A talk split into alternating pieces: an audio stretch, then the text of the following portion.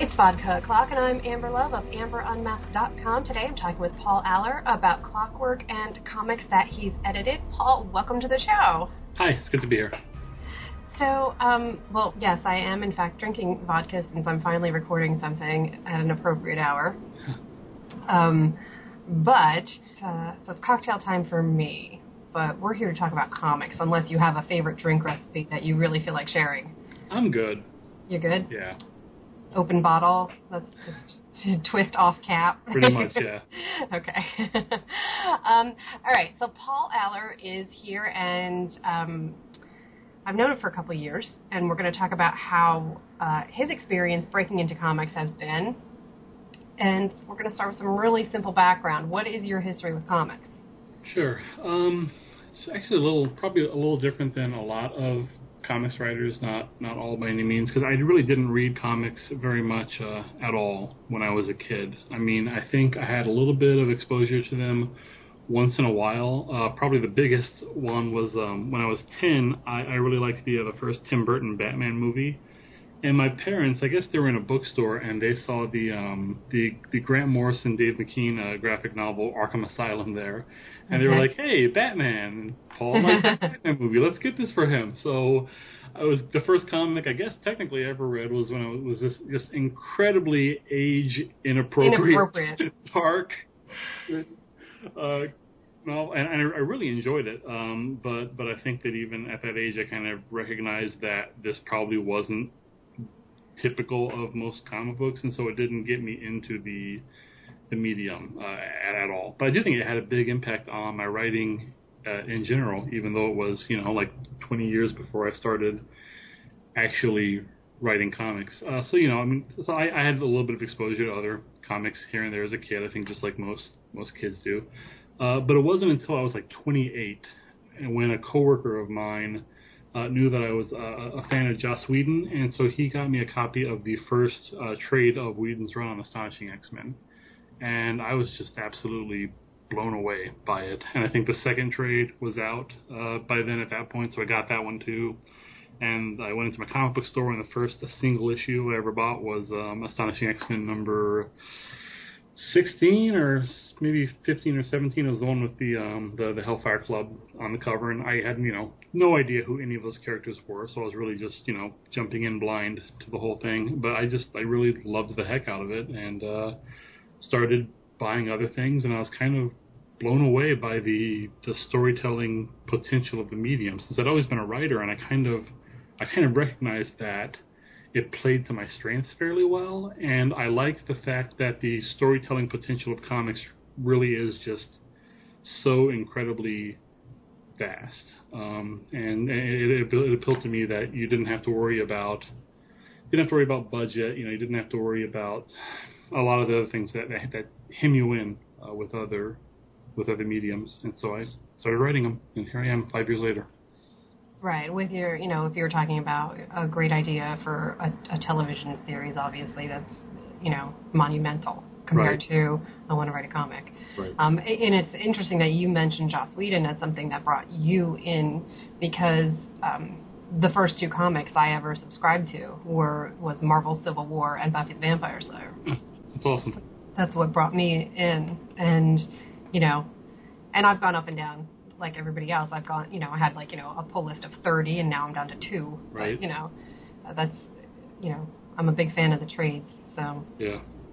um, and I think more and more people are going to be heading that way because it's just a, a more pleasurable experience reading it, reading that way. Mm-hmm. Um, you said that you've been a writer for as long as you could remember. So is that something that your family was always nurturing and supportive of while you were growing up? Um, I yeah, I mean, yeah, they weren't they weren't discouraging, you know, but I don't think they were like, yes, be a writer, go out there and and do that either. I mean, maybe that maybe that sounds bad. Uh, they, they definitely weren't discouraging at all. And, and yeah, my mom, my mom definitely was always always encouraging. Um, you know, she's always been my biggest fan. I've kind of joked that I could uh, I could write a grocery list and she would read it and just think it was the the, the greatest thing in the world. But I mean, yeah, no, they they they never really um really did a lot to try to push me in any one direction. Just kind of let me do my thing. Well, what was your uh, focus of study in school? Uh, journalism at first, uh, and then I flunked out, and then I flunked out again, um, and I and I dropped out in between the two flunk outs. Um, then, uh, but so then I, I became a journalist, um, and just a couple of years ago, I went back to school and finished up my my bachelor's and went on and got a master's degree in public management. And it was actually while I was getting my master's in public management that I really started getting serious about writing comics. So that was that was good timing, you know, that I uh, that I was actively pursuing a degree that was already kind of useless for what I wanted to do in the future. That's how I feel about mine too. Mm-hmm. Um, yeah, journalism is like, I mean, it's it, it's definitely important when it comes to learning things like deadlines and learning about writing craft. Yeah. It, you know, even though it's you know typically uncreative. I mean, there's there's journalism out there that that can be creative, but the type of stuff that we were doing was typically your town meeting coverage and stuff that puts people to sleep.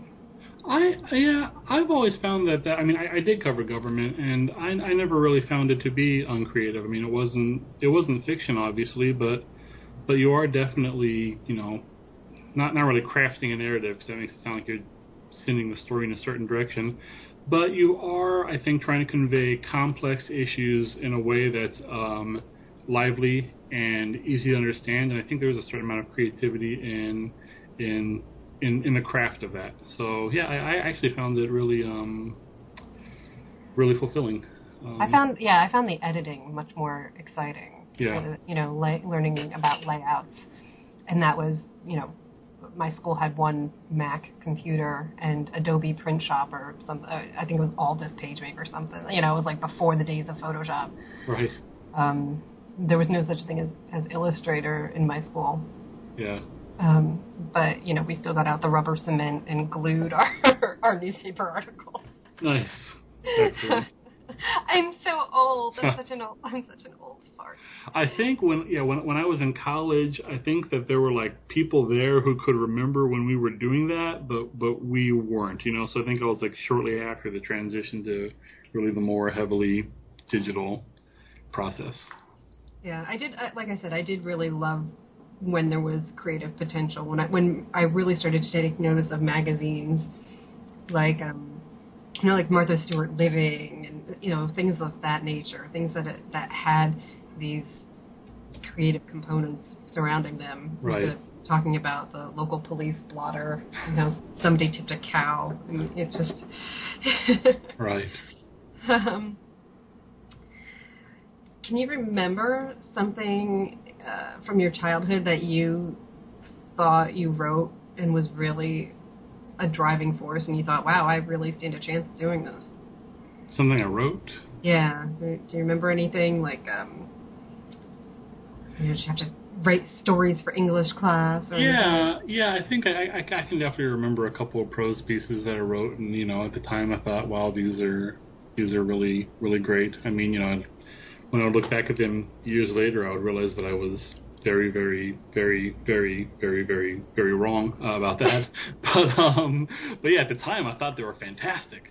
Um, yeah, and and then as a in my journalism career, you know, like in my in my early twenties, there were a couple of pieces that I did that I think that was when I really started to to find my voice and figure out what I wanted to do uh, with with my writing. I, I, I did one story that, that won a, a couple of awards about a um, a, a, young man who was in a, uh, a really horrible uh, motorcycle accident and ended up over the course of a year having like five of his organs transplanted. Um, and I did the story, I think, on the yeah, yeah, I believe it was the one year anniversary of, of when he had had the accident, uh, and I was really, really proud of that one. And then I did a story about a gentleman uh, living here in in the town I live in who was actually on um, on on death row. He was, and I did a story about his uh, his execution and I basically went back and talked to a lot of people from his life, uh, the families of his victims, but also his family and people who had known him, and I more or less did a story about his history and how he had come to to be where he was, um, and I, I think what really appeals to me about writing is is the ability to tell tell people stories uh, and tell stories that that help you relate to and empathize with people who you, you might not have. You know, I, am just really interested in very character-driven stories. Actually, the final story in Clockwork, uh, X Row, is is very very loosely based on on that guy. I took a lot of a lot of liberties with it because it was fiction, but um, yeah, and I actually got a. Uh, probably one of the nicest letters I've ever I've ever received. I got a letter from a, a death row inmate who I guess was one one cell over from from this guy and was was good friends with him, telling him that my article had made made its way up there after the execution and how much they all really appreciated the fact that I had you know talked about the the human aspects of of this guy who had just been executed for for murder. That's pretty incredible. Yeah, yeah, it was really interesting.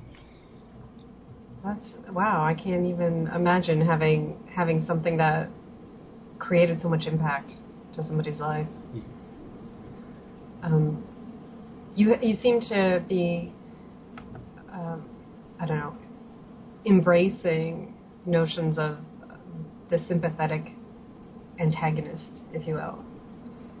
Uh, is there something in your your creative bag of tricks that you know you always think about and you always think you need to like pull that out to twist a story and that's, that's something that I've noticed was was the twist that you know right. it's, it's not quite what you're looking for. It's like oh you think this is a big scary monster, but it's really uh, you know it, something in need. Right. Well, I think just the fact that recognizing that I don't want to say everyone, but most everyone does have good aspects to them. You know, no matter what the other things they've done. And I mean, given the choice between writing a character who's pure evil and writing a character who's more three dimensional than that, why wouldn't you do the second one? Just because it makes for it makes for a much a much better story. Um, and I know that this this didn't end up in the um, in the in the Clockwork story. But one of the things about the uh, the, the, gentleman uh, on death row was that I met with his um, his his daughter-in-law and his and his grandkids, and you know they talked about visiting him at the prison and you know hanging out with him in his cell and you know and he he basically saying that they uh he was just like their other grandfather to to them. You know, he would goof around with them, and and so yeah, uh, and, and yeah. So I, I don't I don't think it's so much a, bag of tricks as it is just just recognizing that that there are other facets to explore to people, and it makes for a better for a better story if you do. And I mean, it, this is kind of a cliche, but I think it's really true that no one sees themselves as the villain of their own story. And so I think it's you know you always have to keep that in mind as well. Sure. You know, Magneto is is always the first one that comes to mind for me because I I love him so much as a character, mm-hmm. and thought he you know, was done really well in the the movies. Right. Um, do you think that heroes have too much um, potential to be boring by how they're written these days? Um, I I, I guess if you write them that way, sure, but but but I, I certainly don't think that's that's inherent. I mean, when you see a potential, yeah, I mean they definitely have the potential to be boring, but I, I definitely don't think that they that they have to be. Um, at the same time, I also, you know, I think a hero can be both interesting without being, you know, gritty and tortured, and he's the anti-hero, and we're showing what's really going on beneath the surface. I mean, I, I, I, I've, I've enjoyed a lot of those stories, so I'm yeah. not, you know, I'm not dismissing them altogether. But I do think that a lot of people seem to think that that's the way to make a hero interesting is to make him really dark, and I do think that that, that wholesome people who are trying to do the right thing um, can be very interesting characters as well. That's um, it, it's something that comes up a lot with the comparisons between Superman and Batman as mm-hmm. far as mainstream books go. Right. And um, when somebody does try to take the risk and make Superman less than a Boy Scout, mm-hmm. um, there's so much heat and so much debate about you've taken America's sweetheart and you know the planet's sweetheart and savior and you're trying to turn him into Batman by making him gritty.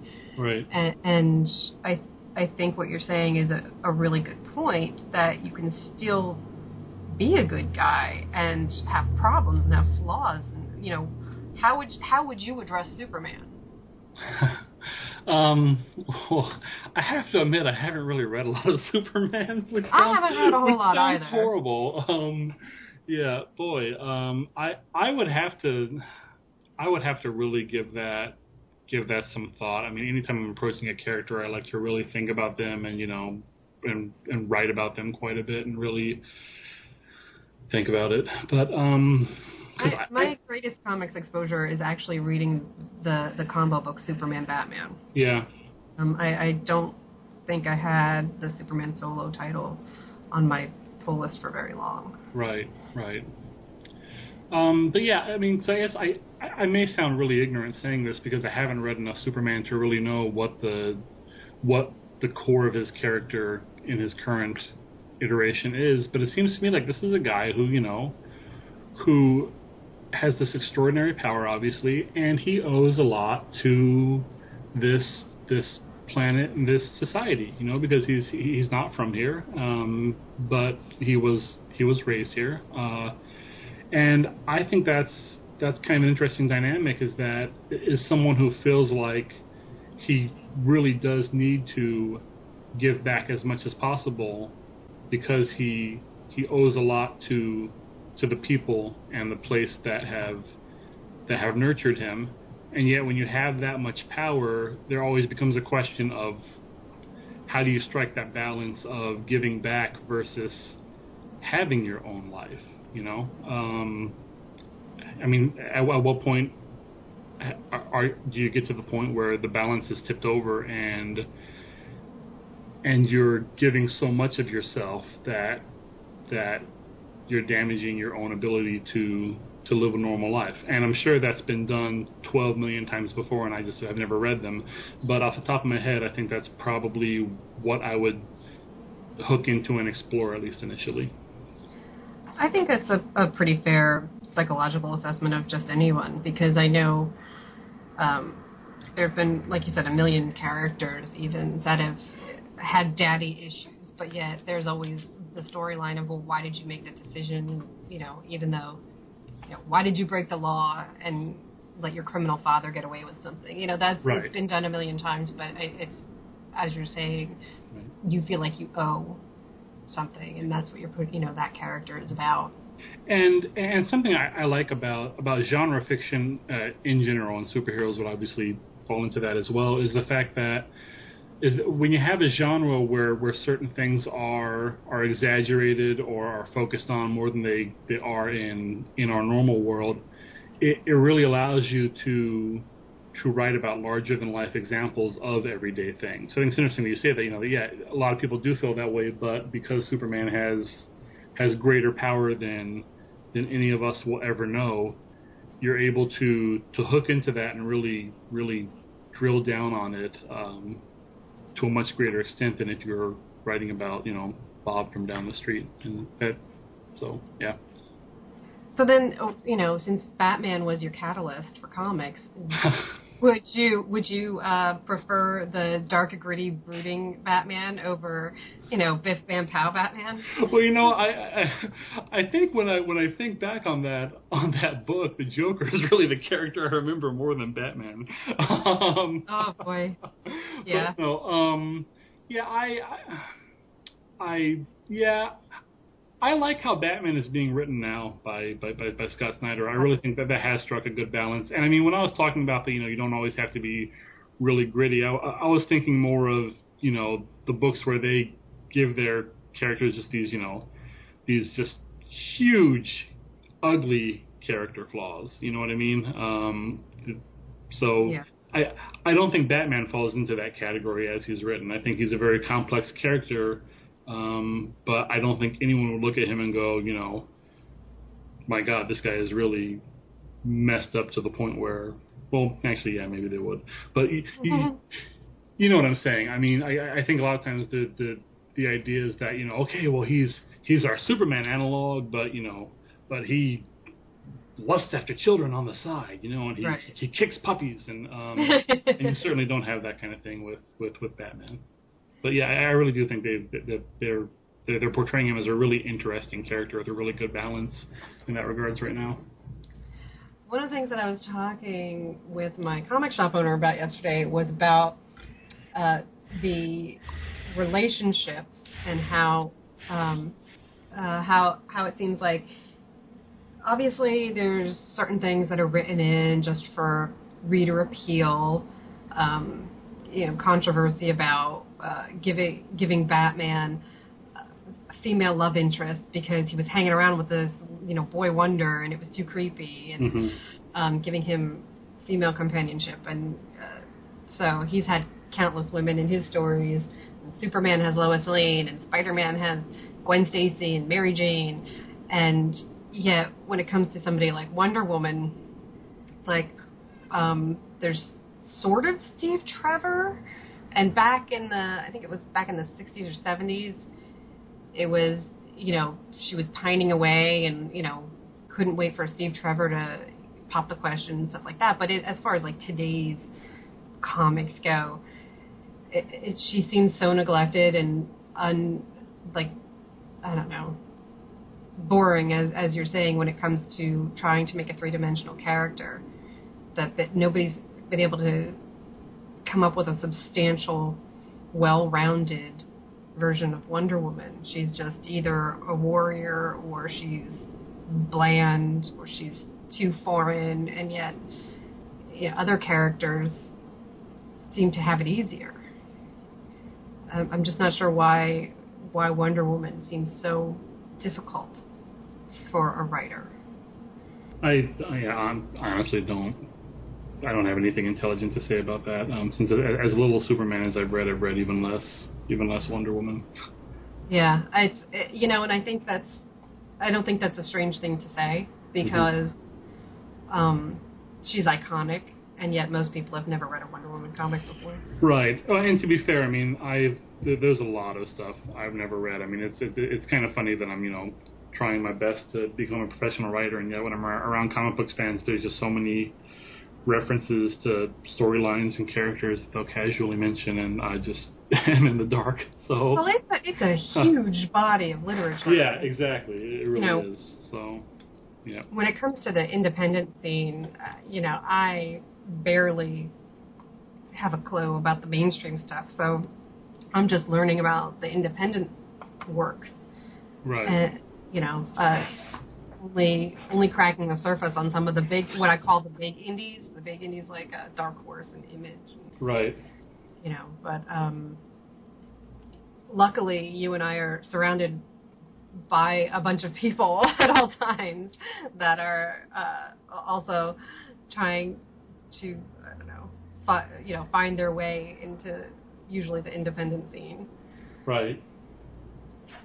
Yeah, um, and I, I think actually I um I, I still read I still read a fair amount of, of big two books, but I read a lot more a lot more stuff from I don't even know if I would you know characterize Dark Horse as being independent, but you know from the from the non big two stuff. You know I think of the especially the recent books that have really come out the gate and appealed to me. Uh, the Secret History of D.B. Cooper uh, from Oni Press was a really amazing book. Uh, Prophet from Image. Um, I just read Friends with Boys by Faith Erin Hicks from I believe First Second, and that really blew me away. I thought that was an awesome book.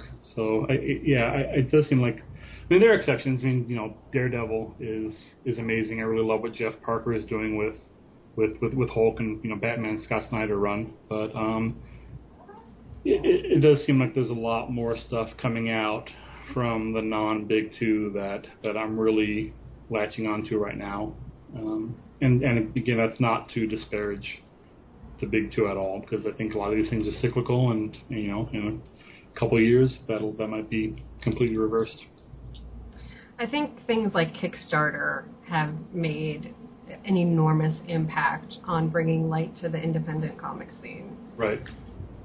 and um,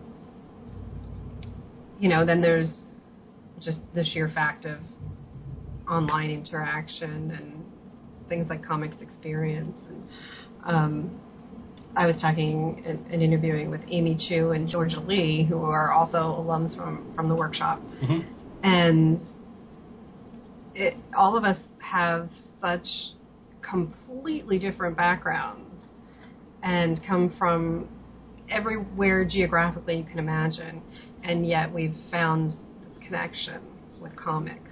Right. Um, how how do you think it's affected your life? Comics experience. Yeah. Um, yeah. Well, I guess for for people who don't know what it is, uh, we should probably explain. Uh, Comics Experience is a um, it's it's uh, run by Andy Schmidt, a former uh, editor at Marvel and IDW, who works at Hasbro now. And Comics Experience basically offers uh, classes uh, in in writing, art, coloring, uh, lettering, pretty much every facet of of comics creation, and also has a creators workshop where people can get together and and you know trade critiques on their work, talk about talk about issues, uh, networking, all that all that good stuff and yeah, it's, it's had a huge impact on me. I mean, I I took the I took my first comics experience course, I guess a couple years ago now, and before I took it, I just had absolutely no clue what I was doing. I had very little clue what I was doing in terms of the writing, but I especially had absolutely no clue on how to go about breaking in uh, to the industry and, and you know what what what my expectations should be and how to go about meeting those expectations. And I know that if I hadn't taken the classes that I did, and if I hadn't signed up for the workshop, that I would still, uh, to this day, be you know writing, but I would be floundering around in terms of trying to get anything done. I, I wouldn't have put out clockwork. Uh, I wouldn't be you know talking to the people that I've been talking to, and you know getting some of the opportunities that I've that that I've been getting. I just it, I, I just know that for for a certainty. So it's absolutely changed my life in that regard. It's no question. Do you think you would have made it uh, this far into comics without it? No, I mean, yeah, that's what I'm saying. I think I would still be, I would still be writing scripts, but I would have no idea how to go about getting them produced. Um, and yeah, and, and I would still have rather ridiculous expectations about about what I what steps I needed to take to to to make things happen. And from comics experience, you created an amazing graphic novel collection called Clockwork mm-hmm. with um, various artists. You got the most incredible artistic talent on the book, and you used that uh, in a very interesting way. When I bumped into you in, in New York, you're um, as writers, I feel like, okay, what do we do? I mean, the best we can do is like hand somebody a business card at a, at a show, and you know, hope that they'll be interested in hearing a pitch someday. But you took this uh, graphic novel that you put together yourself and had a great printing job, by the way, whoever printed it. Um, and you, you used that as your portfolio. Yeah, pretty much. Uh, what, what, Clockwork is is um, it's basically a series of five-page comics. Um, there's 12 of them, so like 60 pages of content in all. Uh, and it's done with, with, with 12 different artists. And one of the things that, that, that Andy Schmidt talks about in the Comics Experience classes is that if you can write a five-page comic, then you can write a longer comic because they're they're much tougher from a from a craft standpoint. So I really took that to heart. Um, and after after our, our initial class, uh, and we, we all wrote a five page comic in the class. But after that, I kept I kept writing them, and I I intentionally made the collection very diverse in terms of they have all different genres. Uh, some of them are rather straightforward narratives, while some of them experiment with the form a little bit more. Um, and and like I said, I, I kind of used it as my portfolio piece. I went in, unfortunately, realizing that I would that I would lose an arm and a leg on it, uh, and I have not been disappointed in that regard. Um, but uh, I, I was really envious of, of the fact that artists, you know, had these portfolios that they could just hand to editors, and you know, boom, there you go. Uh, and so I kind of thought of this as my portfolio piece that had the five-page stories, and a lot of editors prefer to see something smaller from someone when they're first talking to them, both because, like I was saying, because of what Andy says about about the, the, the craft standpoint of it, you can really see someone's craft in an extremely short story that has no room for error and, and no room for any any any fat. Um, and and so it was kind of the best of both worlds in that it, it showed them that I was able to put together this this large uh, this large project, but at the same time they could sit down and in just a couple of minutes read one of my stories. You know, it, it's, it's very little it's very little commitment to just crack it open, read the first story. If you don't like it, close it, and if you like it, you know, go on. And and worst case scenario, you you wasted two or three minutes of your life. So, yeah, and um, so in order to, to get it out there, I pretty much sent it to to almost every editor in the industry. Well, I shouldn't say that because I mean there are so many, so many, so many publishers out there. But I sent it to every editor at about I think a dozen different different publishers. Um, and because I I read a lot of comics, I was able to take a look at the credits and and you know talk about most of their work uh, in the letter, and and it, it worked it worked pretty well for me. It's led to a lot of networking opportunities and some cool stuff that will probably be coming to fruition over the next several months. That's great. There's nothing you can announce quite yet? Nope. Nope. Okay. Is there anything coming out this year that you can talk about? Yeah. Um, in terms of writing, uh, the, probably the the only thing is that I um, I'm doing a, a, a short story in the uh, Oxymoron one shot that ComixTribe is putting together.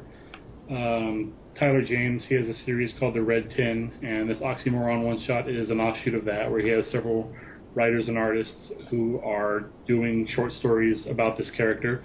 And I'm working with artist Aaron Houston on that, which I'm really excited about. Uh, Aaron did the story X Row and Clockwork, and he did the cover. And I'm working with him on a couple other things too. And he's just a, a great guy and a really great collaborator. So I'm very excited to be to be hooked up with him again on this. Um, yeah, and I'm putting together some some creator-owned stuff that I'm pitching around. But that's it for what I can announce uh, at this time. And believe me, when that changes, I will be shouting to the high heavens and and emailing and calling every single person I've ever met in my entire life. um, what do you find is the best way of shouting from the rooftops and stuff? you know, I, I I am awful at social media, despite the fact that I use it a lot.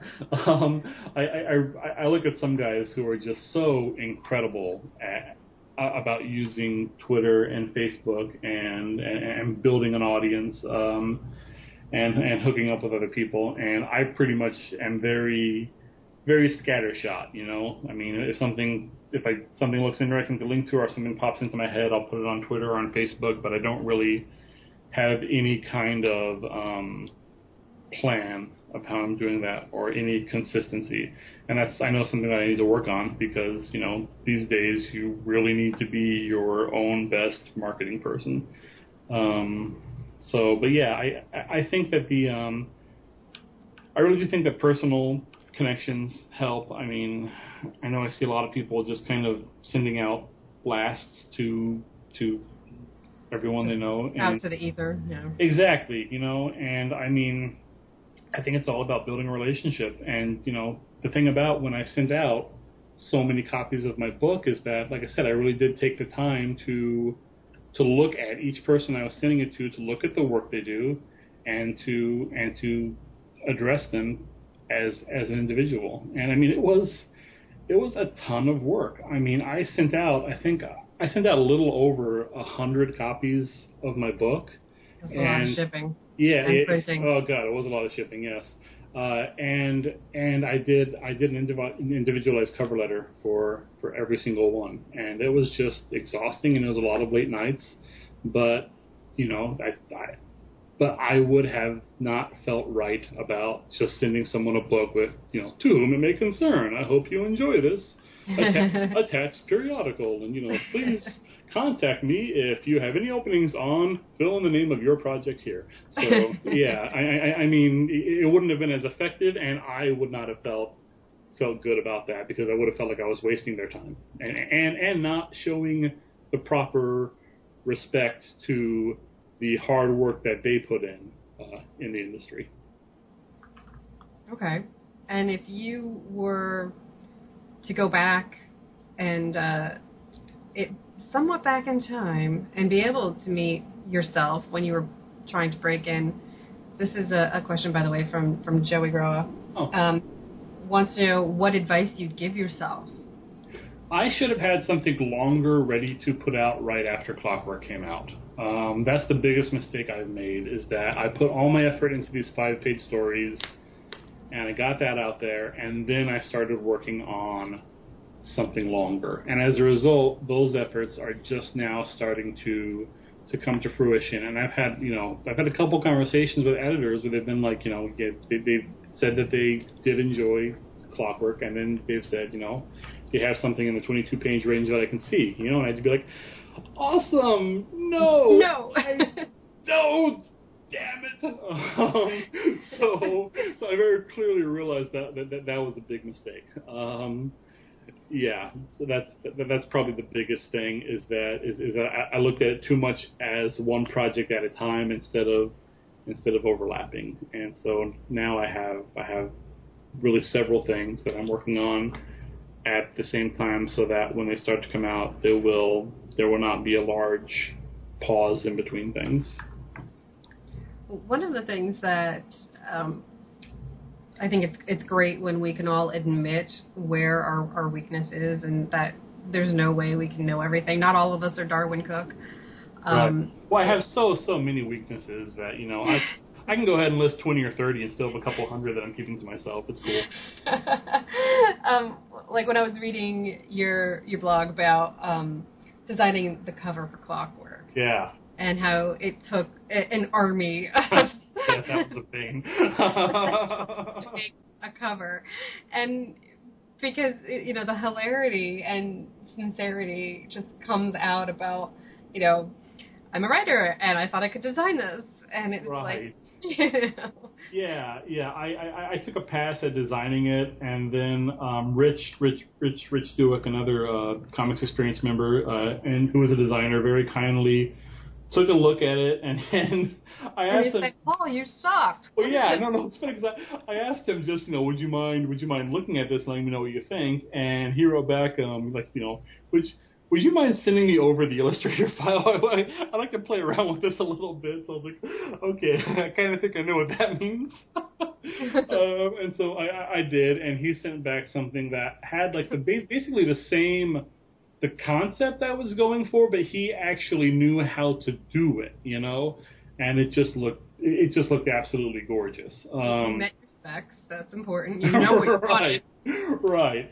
Um, yeah. So, so he he really de- uh, designed that um, with you know me kind of saying here's what I'm thinking, and then I would go in and you know move a line or two. um, and and the, uh, the the art, like I said, was done by by Aaron Houston, and that was really fun because uh, he he he was able to do um, several characters in the different stories on the cover, Right. and it was really I, I I just admire Which artists. helps because yeah, so it much. reflected what was inside. Yeah, I mean, yeah, yeah, and, and I mean, I, art is just some. Speaking of weaknesses, you know, art is just something that I'm just completely hopeless at. Um, I mean, it's it's you know, I, I I'm, I'm not saying I'm not saying about designs of these different characters and do something that's absolutely on model and yet also looks cohesive that they're all in in, in his style, you know, and and it was a beautiful work. And then uh, and then we got um, Matt Wilson to to, to color it. Uh, Matt Wilson has done a, a, a ton of stuff. I think he's he's on Wonder Woman uh, right now. He did uh, a wonderful Red Skull book that uh, that Greg Pak did a while back, uh, and several other things. Um, Phonogram, the the new volume of Phonogram that I'm very very excited about. And and he just, I mean, he just blew it away with the colors. I, mean, I was very lucky that he was willing to do that. And and so th- those those those three guys really made my cover look amazing. And So lesson learned is when you think that you can do something like color it yourself, and just what do you mean I need to hire a colorist? Right. Well, yeah. No, I definitely never thought I could color it myself. I wasn't that delusional. Um, the design, yeah, I thought I would take a stab at it. Um, and and I still kind of try to. You basically did. You gave. I mean, you gave your your your rough specs. Like Right, right, yeah, yeah, and, and I mean, I, I- I still, I still mess around with design a little bit, and at some point, I would like to actually take some, some design courses, not necessarily to be able to to do all the design myself, but just to understand it. I mean, I, I took an art class through Comics Experience, like I said, even though I'm not an artist at all, to be able to understand that aspect of it of it better. Uh, and I think design is something that a lot of, especially newer comics writers uh, who are putting out their own stuff, really don't get how incredibly important it is to to professionalism. Uh, design and the lettering is the other one. I, I took I took the comics experience yes. Uh, lettering class that Dave Sharpe teaches, and I, I really you know I didn't have the proper respect for what letterers do until I took that class, and also I kind of felt like after I took that class I would be able to letter. I didn't realize that the the proper order was take that class put in hundreds and hundreds of hours of practice, and then you'll be able to letter. Uh, and so I did letter almost every story in Clockwork, except for a couple that the that the artists lettered themselves. And it's funny because I actually did the lettering as the stories came in, and then when I was going to go to print, I looked at some of these stories that I'd lettered early on, and I was like, "Oh no, this won't do." um, so, so, I had to go back and re-letter several of them. See, I know I can't do it, so I have the utmost respect for uh, respect for good lettering because I'm uh, I can't imagine what sort of creptacular end product would come out if I tried to do something like that myself. Right. right. Yeah, I don't think I'm great at it, but I do think I've gotten at least good at it um, through through a lot of practice, and it's something that I really enjoy doing, which I didn't I didn't expect. You know, I definitely thought it would just be something that I would learn to do, you know, to, to help save money on my projects and to understand it better. I didn't think it would be something that I really get into and and and enjoy a lot as a as a as a puzzle um, and as a lesson in design flow and storytelling. That's good, and it's um, you know talking about comics experience and turning this into a big commercial for them. Absolutely, um, let's do it. Um, you did you need to know anything before taking that class? The lettering class? Um, no, not really. I think a little more um, knowledge of Illustrator would have helped.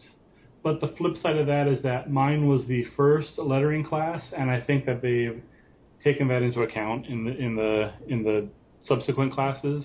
But even then, it wasn't like some huge roadblock. It just would have it, it would have helped if I hadn't gone in completely blind on Illustrator. And like I said, I mean, I was able to I got through the class and I was able to get to the point where I'm able to do my own lettering. So I and I started from nothing. So obviously, it it, it worked for me.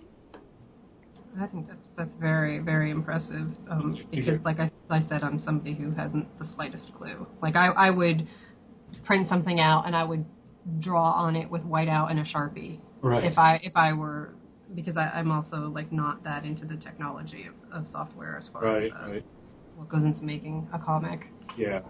Yeah, I actually, um, yeah, hand lettering. That's just another. Um, that just blows me away, and, and I know I would never be able to to do that. But it's funny. I was talking to someone I started taking the lettering class, and and they said, "Oh, is it a? They're teaching you hand lettering. You know, not many people use that anymore." I said, "No, no, they're, they're teaching lettering on the computer." And the person said, "Well, why do you have to take a class for that? You just, you know, make the bubbles and put the text in." I'm like, "No, that is that is not correct. Um, a little bit more to it than that." Um, yeah, I completely understand. Um, and then uh, I interviewed uh, Thomas Boatwright, Tom Boatwright, recently, who uh, worked on one of my stories, Slim and Posh, and he let me know that he was working on one of your stories. Yes and um, he sent in a question. He said, "What is it wor- like working with Tom Boatwright?" And oh, it I, was, I, it was awful. was it awful? Well, he was a complete terrible. ass, wasn't he? no, it was it was fantastic. Uh, he did a story called Dead Man, which is actually going in Clockwork Volume Two. It's not in this first book, um, and it, it's a story that I really feel like the art w- would make or break it. You know what I mean? Um, yeah, it, it, it, it's there's a lot of there's a certain amount of subtlety to it, um, and so but yeah, I, I, unless you see the story, what I'm saying doesn't really make sense. I'll just leave it at that. But um, yeah, well, yeah. the reason that that I thought of him is because one of the things he said was that he hates lettering, and yet he's oh. so good at it. Well, that's interesting. Um, Yeah, but yeah, he uh, he he knocked it out of the park. I mean, it was it, was awesome. I, I basically just had to send him the script, and then I started getting amazing stuff back. Um, and, and one thing that I love about working with artists in general is that you you learn so much from every artist that you work with about about storytelling, um, you know, about so many aspects of, of comics. And, and he actually did make some, some some changes to to my script in terms of combining a couple panels uh, and yeah, he's very confident that way. I love yeah, that. yeah, yeah. And, and I looked at it and, and I was like, oh, okay, I, can I can see why this this makes it a lot a, a lot smoother uh, and, and and and more more more compact. Um, so yeah, it, it was. Uh, I, I learned I learned a lot just from from looking at at those changes, and I also appreciated that because I really like to work with artists who uh, who see themselves as being a major part of the process, you know, as opposed to just you know send me the script and I'll I'll knock it out. I'll knock yeah. it out and send it back to you. You know, yeah. Um, and, and I was very lucky in Clockwork that, that that you know pretty much everyone I worked with was that way. That they all brought a tremendous amount to the table, and quite frankly, made me look better than I had any right to. I mean, they they the, the artwork in, in in the book and I can say this because I didn't draw any of it, really is just absolutely stunning. Uh, it's the best part uh, of the book. And uh, would, would you mind if I uh, if I give the, um, the the website for for where people can can read it? Of. It's, it's available in print, uh, and if you like what you see on the website and would like to purchase it, I would be very grateful for that. Um, but I did put it online for free because, like I said, my main goal with this was uh, just to use it as a portfolio piece and for networking and marketing. And so if you go to www.clockworkcomic, all one word, no dash, uh, com, then um, there it is. And there's a there's a sidebar that has all of the all of the stories and and shows what artists are in it as well. And um, you will be good to go. Great. What uh, what cons, for example, are you going to be getting to that perhaps people can meet you and talk to you? I don't know. Um, because I live in Indiana, and it's not a great place for for any of the the, the larger cons. You know what I mean? Right. So um, I am I, I'm going to be at at the Summit City Con in Fort Wayne uh, next. Great show. Yeah, it is It's awesome. I'm going to be there next Saturday. Uh, I won't have a table there. I'll just be wandering around, so that doesn't help any of your listeners at all. um, uh, Hold up a big sign that says Paul there you go. Allor. Absolutely, that's that. that- That is what I will do. Uh, and I, I would like to make it out to New York. I went to I went to New York last year, and and I really loved it. Um, I'd like to make it out there again. I went to Baltimore last year as well. I really liked that show. I don't think that's in the cards for me this year, so I don't really I don't really know yet. Yeah, I, yeah. I'm, my my schedule for traveling is completely, you know, in the toilet for this year. Right. Um, but that happens. Um, but let's see. We, so we've got clockworkcomic.com Mhm. is where they can find specifically that. And can can I run down the list of artists on that as well? Would you be okay? I would love that. Uh, I have art in there from uh, from Nikki Cook, uh, one of the founding members of uh, of ACT-I-VATE, and a really awesome artist. Uh, well, these these guys are all awesome, so I'm going to be redundant if I say that for everyone.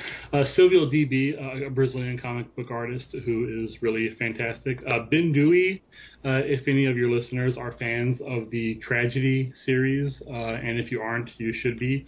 Ben Dewey is a gentleman who who does those, and he did a, a space pirate story uh, in here, which is really cool. Uh, Ken Frederick, another comics experience uh, person, he did one. Uh, Jesse Hamm, uh, who is also a uh, member of Periscope Studio along with Ben Dewey, he, he did a story in there. And Jesse has done some, some really awesome stuff. He did a, a, a, a graphic novel called um, Good as Lily with, with Derek Kirk Kim, and and I, I picked up a copy of it, and it was one of the things that I think would have gone under my radar if I hadn't known Jesse through this, and it was really awesome. And I mean, I would encourage people to check out his site as well, because there's a lot of really beautiful stuff on there. Uh, Aaron Houston, uh, who I, I mentioned, he did the cover and the story X row. Uh, Leandro, I should have looked at this and figured out name pronunciations before I started. And some of them are tough, I know. Yeah, uh, I'm not going to try to pronounce Leandro's last name honestly because I know I will get it wrong. But it's P uh, yeah. P A N G A N I B A N. He's from the Philippines. Uh, he did a really great story in there as well. Uh, Borja Pena, a Spanish artist who is uh, really fantastic. Uh, Carl Peterson, another comics experience person who's has a really very cool style. I, I like Carl's stuff a lot. Uh, Juan Romera from Argentina. I'm actually working with Juan on another uh, creator-owned thing right now that you will hopefully be hearing more about at some point. Uh, Brett Brett Weldele. Um, Love his work. yeah, he's fantastic. Who did uh, the Surrogates and uh, the Light, Spontaneous, a lot of really uh, Oh, great stuff. amazing. Yeah. Yeah. And then, like I said, Matthew Wilson uh, colored the cover. So I mean, yeah, just just like I said, I was I I was incredibly lucky to, to to work with artists of that caliber so early on. And you know what? I I'm sorry, I skipped over somehow. I felt like I was forgetting someone. Uh, J. M. Ken Niimura. Uh, yeah, that would have been awful if I'd skipped him. Uh, Oh the, no, yes, from yes. I Killed Giants. Exactly, the artist of I Kill Giants, who also did did a story in here, and and again just just just blew it away. My favorite graphic novel of all time. Yeah. so yeah, that's what I was thinking. Wait a second, that's that doesn't sound like a complete list. So I'm glad I figured that out. Yeah, the, their names may be difficult, but they really are people that everyone needs to check out. Silvio DB is just incredible, and I've you know I've come, uh, you know, Amy Chu's comic and stuff are the only reasons that I know of him. It's like I would never have seen this name before, Right. and the most brilliant stuff. They, you know, it's great, great for science fiction and and sort of crime noir style stuff. Yeah. Yeah, that's that's good. And um, let's see, they can find you also at uh, Government Comics, GOVT Comics. Yes. Uh, a site which is updated at least once every five years or so. About that. Hmm. okay. Um, and of course on the Twitter, right? Yes. At Paul, Allor. Yes. P A U L A L L O R. hmm Uh, can I talk about my? Can talk about whatever you want. I was gonna say I feel weird about just you know self promoting, but um, But that's why we're here. it is an interview. So, uh, but I've also been doing a lot, a lot of editing work uh, on creator owned stuff. Uh, I know, and I think that's incredible. Thanks. Um, and yeah, I have some cool projects uh, there. Uh, Rex Zombie Killer, uh, which was written by Rob Anderson um, with art by Dafu Yu, and um, yeah, it's it's it's really What a heartful story it's, that yes, is. it, it's this incredibly quirky, um, but also really, really beautiful and touching story that those guys put together. That basically asks the question of, you know, we, we've all seen a lot of stories about the zombie apocalypse. Uh, it's what would happen to your pets after the zombie apocalypse. Exactly. Yeah. For yeah, for the animal lovers out there, Rex Zombie Hunter, Yes, a zombie killer. Zombie Killer. Uh, and yeah, I mean, it's got it's got zombies, it's got bikers, it has dogs, cats, and it has a gorilla with a baseball bat that kills zombies. So I mean, really, that if that isn't something for everyone, I don't know. I don't know what is. And that just hit shops uh, this past week, but uh, due to the, um, the, the the diamond delays that are going on right now, some shops will be getting it. I think right around the time that this will come out. So uh, and also, you mentioned earlier you talked to Amy Chu about her book Girls Night Out. I actually uh, edited that, and that was a lot of fun. So that's a collection of short comics with art from, like you said, Silvio DB, uh, Cabral, Louis Chin, and Craig Craig Young. And um, I was very very proud to to, to be, be a part of that. It, it's a really it's a really fantastic uh, collection of you know sort of stories that are that are And and each story is very different. yeah, yeah. I was gonna say that, that some, some of them are some of them are funny, some of them are wacky, some of them are heartfelt. It really goes across the range, but all of them are really, really well done. Uh, and I, I think I have two more editing projects that I can talk about, and then a couple others that haven't really been announced yet. But um, uh, Deluge, uh, which was uh, written by J.D. Oliva with art by Richard Clark, and it's it's a story. It's it's a murder. Uh, well, not a murder story. It's, it's a crime story. Crime story. Yes, it's I love that book so yeah. much. It's a crime story that takes place uh, immediately after Hurricane Katrina, uh, and it, it's just it's an, an incredibly exciting. Uh, it's riveting. It's yeah, a, yeah, that deluge really. Yeah, yeah. Really find it. It's an incredibly gripping story, and, and again, it has a lot of a lot of really great great heart. I mean, this is a guy who really cares about about his characters um, and, and about presenting them very very fully. Uh, and then the last one is uh, Gutter Magic, um, which is written by Rich Douek uh, and has art by Brett Barkley. And a lot of you may have seen the uh, the video teaser for this, which was up on um, on Bleeding Cool. And uh, I don't have the website for that off the top of my head. If I send it to you, will you put it on the? Uh, I will the definitely add that to the show notes. Yeah. Cool, awesome. And yeah, basically the idea of that is that uh, during World War II, uh, wizards had to had to step in um, and and basically alter the course of history. And so it's it's what's what's happened to our world in in the wake of that. So and it's just it's it's it's very cool, very high concept, um, you know, fantasy, but but very fantasy that's grounded again. But grounded, yeah, sort of Dresden-ish. And, in, in, great characterizations and, and just a really great story. So, and thus ends my pimping of projects that I That's awesome. That, that's why we're here. That's cool. Um, all right. Paul, thank you so much for all of your time. Um. Once again, it's uh, you can find Paul on Twitter at Paul Allor, and you can find me at Elizabeth Amber. And uh, you can, uh, of course, read everything you need to know about me at amberunmasked.com. Thanks so much for listening. Cheers. Thanks.